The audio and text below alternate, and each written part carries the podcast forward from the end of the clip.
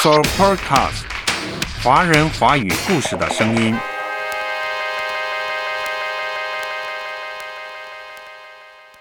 当铁钉刺进脚趾的那一瞬间，细菌进入人类身体，免疫系统怎么作战的呢？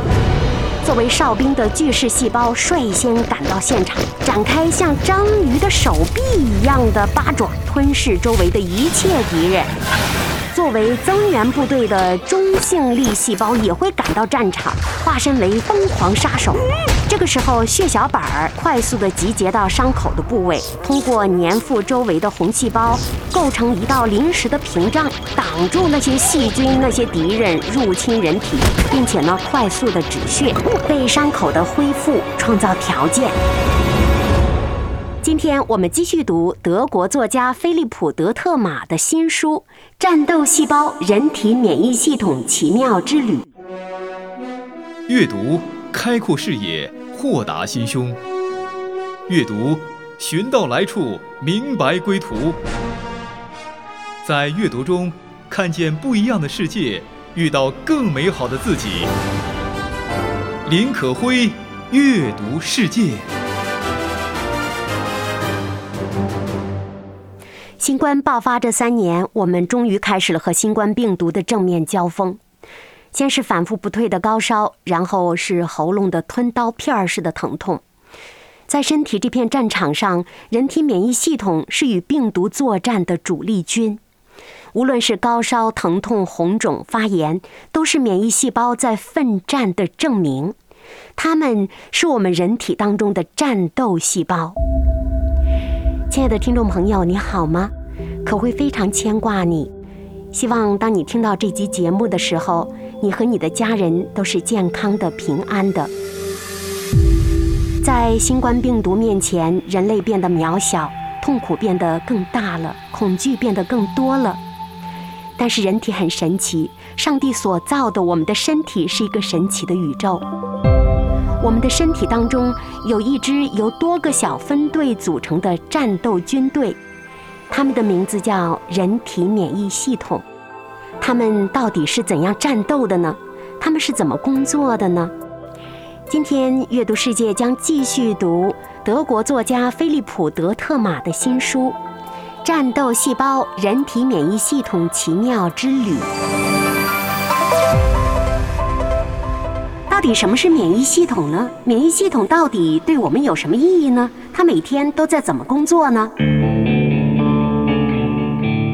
大家从小到大都打过很多疫苗，尤其是少儿时期，这些疫苗为人类抵抗病原体入侵做出了杰出贡献。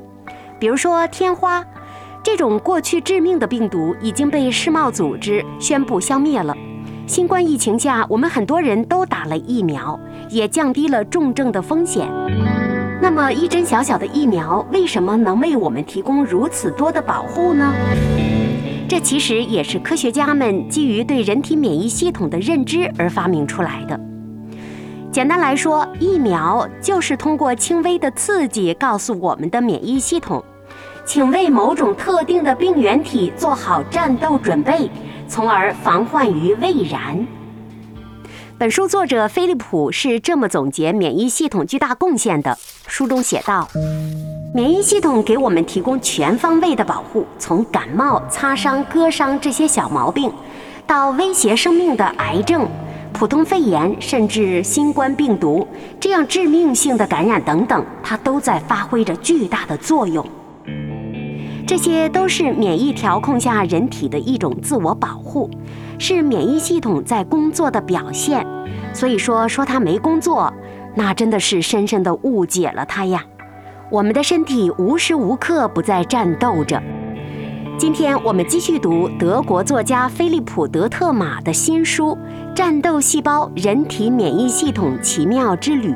我是你的好朋友可辉，欢迎收听《阅读世界》。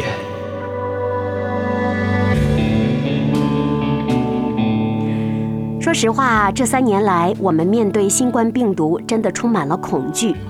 直到最近，我们开始直面它了，因为很多人都阳了，家中抢药囤药，口头上提着要提升免疫力，我们要努力的抗击新冠病毒等等，这成了我们的日常。这个时候，我们来读菲利普·德特马的科普书《战斗细胞：人体免疫系统奇妙之旅》，是不是觉得非常的现实呢？人类和病毒抗争是从我们体内的细胞开始进行的，也是从体内的细胞结束的。免疫系统在我们人体当中的功劳，那简直是太大了。说到免疫系统的构成呢？这是一支精密完备的老牌军队了。从书中我们了解到，免疫系统的出现远比我们想象的要久远。三十五亿年前，那时候的地球刚刚开始有生命，还只有原始的单细胞生命。它们需要将周围的化学物质转化为自己生存所必需的能量。但是有一些细胞呢，就想走捷径。想从别的细胞那里偷点能量，于是就出现了相互吸食能量，甚至相互吞噬对方的现象。但别的细胞也不是傻子呀，为了防止入侵，保住自己的能量，它们就形成了最初的免疫系统。话说又过了三十亿年，也就是距今五亿年左右吧。多细胞动物开始爆发性的增长了。相较之下，在单细胞生物眼里，这些多细胞动物自然是庞然大物呀，而它们也能够给自己提供无穷无尽的营养。于是，从一开始，多细胞生物就面临着像细菌呐、病毒啊这类入侵者和寄生者的威胁。而在这种严峻的生存状态下，多细胞生物的免疫系统自然也逐渐的完善成熟起来了。不说也知道，我们人可不就是多细胞生物之一吗？可以说，从单细胞生物到现存所有的动物、植物都拥有了免疫系统了。到了再后来，人类出现之后呢，免疫系统就更加更加的复杂了。你听听这本书读起来还是蛮有趣的。要回答什么是人类的免疫系统，其实一点都不容易。但既然叫做系统，那么也就表明它不是一个单独的东西，而是一个完整的体系。作者把人类的免疫系统比作是一套军队系统。他们是由成百上千的营地和征兵处组成的，遍布全身的复杂网络。这说的就是免疫系统的网络呀，也是免疫系统的基础设施。而所谓的营地呢，其实就是指免疫系统中专门的免疫器官，比如我们身体当中的骨髓、胸腺、盲肠、扁桃体等等。这些免疫器官有些也是免疫细胞的诞生地，所以当我们扁桃体发炎的时候，当我们感觉到身体不舒服的时候，那正是免疫细胞在我们身体里工作的时候了。另外，从免疫细胞内部还会释放出各种免疫活性物质，或者称为细胞因子。例如常见的有抗体呀、补体呀、免疫球蛋白呀等等，这些化学名词或者叫医学名词，我们只有在体检的时候、生病的时候才能从医生的口中得知。但是这本书当中呢，菲利普都写得非常的生动，打开它，我们也可以了解这些只有医生才能解决清楚的问题，才能解释清楚的名词。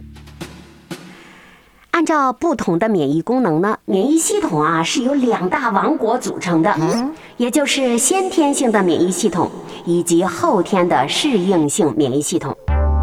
从名称看，两者的区别就在于，先天性的免疫呢，就是我们一出生就具有的。说实话，那真的是上帝所赐的，是父母身体所遗传的。那先天性的免疫呢，可以识别人体自身物质和外来异物的差别。并且以异物为敌，将病原体铲除干净。但是它虽然有区分敌我的智能，却不能给敌人分类，会无差别的呢大范围的攻击各种敌人，因此说不上是真正的智能。比起先天性的免疫系统中那些不爱思考、只喜欢迎头痛击的傻大兵，后天性的免疫系统中的成员呢，更像是记忆力超群并且谋略过人的知识分子。他们掌握了所有可能的入侵者的基本信息，然后通过生产专门的蛋白质武器和专门的细胞，将入侵者捕获清除。所以说，提升后天免疫力太重要了，不是吗？现在咱们大家津津乐道的提升免疫力，提升免疫力，那就是在提升后天的适应性免疫力呀。不过，后天性免疫力虽然强大，它的功效也会随着人的年龄的变化而发生变化。年纪大了，免疫力自然就降低啦。所以。这两个月以来，医院当中的重症患者当中有很多是老年人。老年人在确诊新冠之后呢，非常的痛苦。在这里可会默默的为这些老年朋友们祷告，为我们的爸爸妈妈、爷爷奶奶们可以顺利的度过这场病毒抗战期，顺利的恢复健康祈祷。可会相信上帝一定会保守我们的老年朋友，当然也保守所有确诊的患者朋友们。好了，说回我们刚才的免疫力吧。作者菲利普把免疫力分成先天性免疫力和后天性免疫力，并且把它们比作是人体免疫系统的两大王国。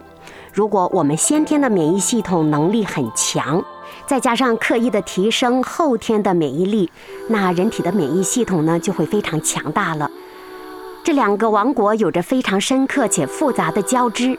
而免疫系统的一部分神奇和美妙之处呢，也正在这两个系统的交织当中呈现出来。人体的健康恰恰就是靠着先天性免疫力和后天性免疫力来保守的。忘记原有的免疫力，然后长出新的抗体，历史总是稳固有窒息。今天我们继续走进的是德国作家菲利普·德特玛的新书《战斗细胞：人体免疫系统奇妙之旅》。欢迎收听《阅读世界》。说到免疫系统，由于他们的工作是默默无闻的，常常被忽略。但是事实上，即便是小小的一处划伤、小小的一处发炎，他们都在我们人体当中进行着激烈的战斗。假设夏天的时候你出去走走，不小心你的脚呢被一枚生锈的铁钉扎破了。当铁钉刺进脚趾的那一瞬间，一批附着在铁钉上的偶然进入人类身体的细菌就喜出望外了。因为人体的温度很适合它们生长繁殖，同时人类的身体也能提供给它们充足的食物。这个地方可比那片破破烂烂的树林好太多了。但是对于居住在我们体内的细胞来说，这可就是一场灾难了。别看伤口不大，但是数十万细胞会因此而死，还有更多细胞可能会受伤。这个时候，免疫系统就要正式登场了。他们是怎么作战的呢？首先响应的自然是先天性免疫系统了。他们是哨兵，作为哨兵的巨噬细胞率先赶到现场。他们会迅速地变得狂暴，展开像章鱼的手臂一样的八爪，当然是更多爪了，疯狂地拉扯和吞噬周围的一切敌人。接下来，作为增援部队的中性粒细胞也会赶到战场，化身为疯狂杀手，开启狂暴模式。中性粒细胞很特别的地方在于。一旦被受侵细胞的求救信号激活，它们的生命就会变得很短暂，也就是他们的战争很疯狂，杀敌很勇猛，但是生命时间很短暂，很可惜。为了在有限时间内尽可能的多消灭敌人，他们变得疯狂，失去了区分敌我的能力，在杀敌的同时，也破坏了对自身保护作用的组织。不惜牺牲自己，也要杀敌，保护人类，这就是中性粒细胞，简直就是勇猛无敌的战士。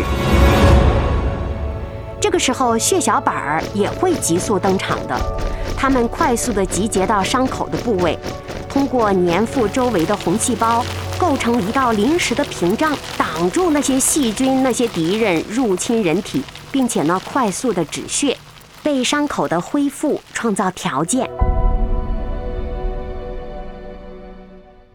刚刚起初呢，我们提到了人体常常会发炎，扁桃体发炎呀等等，出现发炎的现象，一般这个时候免疫系统就会指挥身体做出炎症的反应，我们会感到轻微的肿胀啊、疼痛啊、喉咙痛的时候说不出话呀等等，这就是因为病菌感染之后呢，血管壁细胞发生了变形。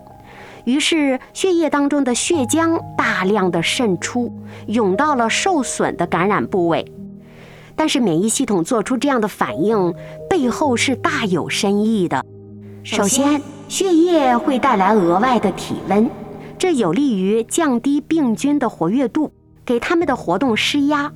也就是说，当体温升高的时候，发烧的时候，也正是免疫系统在杀菌。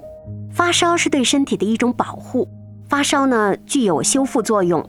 那适当的升温呢，会提高它们的新陈代谢，让正常的细胞呢可以快速的去工作，促使伤口快速的愈合。当然，这里说的是适当的体温升高，而不是高烧。如果高烧的话，超过了三十八度五的话，一定要就医了，千万千万不能掉以轻心。其次呢，身体疼痛呢是一种有力的刺激信号。会激活免疫系统其他的部位，赶紧运动起来，运作起来，赶紧工作。最后，受伤部位又肿又痛的时候，人就会被逼得不得不休息，这样受伤的部位就不需要继续有负担，能多争取一点时间，好好的修复啦。看看人体多么有智慧呀！生病的时候，就是在提醒我们要休息啦，不要没完没了的熬夜。更不能没完没了地忽视身体的健康了。其实，当体温升高，当疼痛出现，这真的是身体的信号，它在呼救，它在告诉我们：你要爱我了，你真的要保护我了，你要重视我的健康了。所以在一般的情况下，轻微的炎症其实是可以不用干预的。如果在炎症的初期阶段就立刻使用药物，反而阻碍了免疫系统的工作。所以，如果发烧不高，能抗一抗的话，吃点 VC，多喝水，多休息，也就变得渐渐健康起来了。高烧的时候，切记要吃药哦。不过还要关注一下自己的炎症会不会变成慢性炎症。如果忽略它太久，不吃药太久，抗不过去的话，它成为慢性炎症，那对人类健康可就是头号敌人了。刚才我们知道了身体的适当升温，还有疼痛以及又肿又痛，提醒我们不得不休息，这是免疫系统在工作，这也是身体提醒我们要学会爱护它了。有没有感觉到我们的人体太智慧了？说到这里，可会常常觉得，人体就是一个奇妙的宇宙，从头到脚，从头发到脚趾尖儿，每一个部位都充满了神奇。那人到底是怎么到这世界上来的呢？有人说，自然是从单细胞进化成多细胞的，书中作者也这么说。但是事实上，有很多科学家无法证明进化论是正确的，就是真理。反而圣经的创世纪一语道破天机：起初神照着他自己的形象造男造女，然后呢赐福给人类。甚至在诗篇当中反复提到，神是叫我出母腹的，我在母腹当中，他就爱护了我。使我有了坚定倚靠他的心。人是上帝所造，可会一定相信这是真理？人体太奇妙了，如果没有那至高的、充满能力的神存在的话，人体怎么可能会被创造的如此微妙呢？而且这宇宙间的很多事物，为什么就是那么的神奇，那么的密契？这神秘的背后，自然有一位至高的宇宙的掌权者存在。我爱上了你。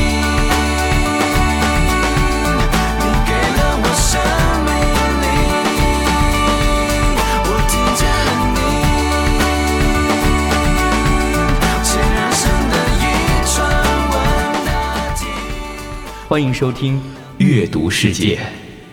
说回刚才免疫系统的工作吧，如果一切顺利的话，经过上面的巨噬细胞。中性粒细胞、血小板的努力以及炎症反应的辅助之后，入侵的细菌就会被人体全部消灭，战斗就此结束了。但是，就像新冠病毒这样比较顽固的、毒性太大的病毒进入人体的时候呢，先天性免疫系统中的另一号大将就会接着登场，那就是作为情报员的树突状细胞了。这里呢，可会就不做细说了。总之，人体的各细胞都开始配合起来，运作起来，战争开始了。免疫系统真的是一支精密完备的老牌军队，而且是优秀的团队。这本书就是用非常生动的语言、非常恰当的比喻，在给我们讲这些陌生领域里的专业名词。读起来其实并不难。通过作者的非常生动的比喻，克服了我们概念上的障碍，同时呢，通过一个个有趣的故事，模拟了免疫系统的运作方式，让我们感觉看这本书的时候，似乎是在看一些影视剧，或者是在看一部关于免疫系统作战的战争类大片儿。即便是你从未接触过医学知识，也是丝毫不影响你阅读和理解的。回到刚才说的免疫系统，当我们和病毒抗争的时候，真的最先是从我们体内的细胞开始进行的，是从免疫系统开始的。人体的每种细胞都有不一样的功能，通过各种神奇的排列组合，互相搭配着去完成复杂的治疗任务，增强我们自愈的能力。是的，人体的免疫系统就是这么神奇。人体本身更加神奇，人体这个宇宙正正折射了创造主的神奇和大能。我爱上了你，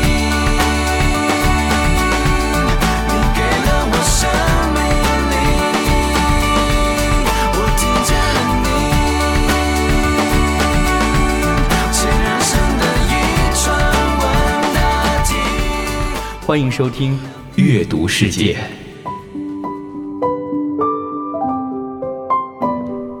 不是一种新玩意儿，不是一种新潮流。So podcast，华人华语故事的声音。欢迎走进林可辉阅读世界。再说回我们现在时常挂在口头上的疫苗吧。最初发明疫苗时，人类对免疫系统知识知道的并不多，只是注意到了人在得过传染病之后，基本就不会再发病了。所以，就通过灭毒或者是灭活微生物制造疫苗，通过给人体接种毒性很小的改造后的微生物或者是其部件儿，从而训练免疫系统对它的识别和记忆。当真正接触这个微生物时，免疫系统就能快速地发挥保护作用。比如说天花、麻疹或者流感。等等，都是利用这个原理来制造或者叫创造疫苗的。当然，新冠疫苗的创造发明也是基于这个原理啦。提到疫苗呢，我们自然想到了大家常常提到的：你打了几针呢？你打了什么疫苗啊？是打了科兴新冠疫苗呢，还是复必泰呢？既然打了疫苗，为什么新冠病毒还是层层升级，难以治愈呢？这里额外科普一下了，我们知道细菌体积已经很小了，平均只有人体细胞的十分之一，但是病毒更小啊，只有人体细胞的五百分之一呀。病毒结构并不复杂，但却极其有效。从本质上讲，它仅仅是一段遗传信息，目标就是自我复制。但是病毒必须要寄居在活细胞中才能够繁衍复制。因此，它必须进化出十分坚硬的外壳，在没有进入人体时，能有效地抵挡环境的负面影响；而一旦进入人体后，它就会疯狂地繁殖，非常难以消灭。另外呢，病毒比细菌更加多样化呀。对一种病毒有效的药物，很少能够用于治疗其他的病毒。比如说，起初治疗丙型肝炎的瑞德西韦。曾经被用于治疗新冠感染，但是临床试验表明作用非常有限。再有，就像人经常换衣服一样，病毒变异的速度也非常快呀，它能不断的演变，很快就令抗病毒药物失去了针对性。就像现在我们面对的新冠病毒，不知道更新迭代了多少次，所以一开始我们打了两针、三针甚至四针疫苗，但是仍然确诊了，就是这个道理了。不过，尽管治疗新冠病毒是非常困难的事。但是今天的医学界对于新冠呢，相继也有一些药物研发出来了。希望在不远的将来，我们可以彻底的把新冠病毒抛在脑后，回到疫情前的正常的美好的生活中。想到免疫系统在我们人体当中抗击病毒做出那么大的付出，那么多的牺牲，那么多的努力和战斗，真的非常感谢上帝赐给我们的这个身体。身体是上帝的殿，身体是照着上帝的形象所造的。我们的身体是非常神圣、非常神奇的。当病毒肆虐的时候，当很多药物失去效果的时候，很多人仍然坚持着向造物主祈祷。这让可会想到了诗篇的一百二十一篇：“我要向山举目，我的帮助从何而来？”我的帮助从造天地的耶和华而来，他必不叫你的脚摇动，保护你的必不打盹，保护你的是耶和华，耶和华在你右边硬庇你。保护你的是耶和华，耶和华在你右边硬庇你，白日太阳比不上你，夜间月亮比不爱你。耶和华他要保护你，免受一切灾害，保护你性命。你出你入，耶和华要保护你，从今世到永远。有人说，如果耶和华上帝时刻硬币我们，为什么我还会中招，还会阳了？甚至有些老年人因为中招阳了之后去世了呢？事实上，在圣经的路加福音二十一章当中，耶稣亲口允诺过，这世界上会出现民攻打民、国攻打国的境况，会出现地大震动、多处有饥荒和瘟疫的现象。但他也允诺，这些事终必成为信的人的见证，而真正信靠他的人必会得他的拯救，灵魂必得保全。甚至耶稣说，在那信的人，连一根头发也必不损坏。保护你的是耶和华。我们惧怕病毒，但是上帝的智慧在病毒之上。我们坚信，创造了人体、创造了免疫力的上帝一定会保护我们到底。耶和华他要保护你，免受一切灾害，保护你性命。要保护你。你出你入，耶和华要保护你，从今时直到永远。保护你的是耶和华，耶和华在你右边隐蔽你，白日太阳比不伤你，夜间月亮比不害你。祝愿大家在新的一年里健健康康、平平安安。我是你的好朋友可辉，下期再会。你出你入，耶和华要保护你，从今世到永远。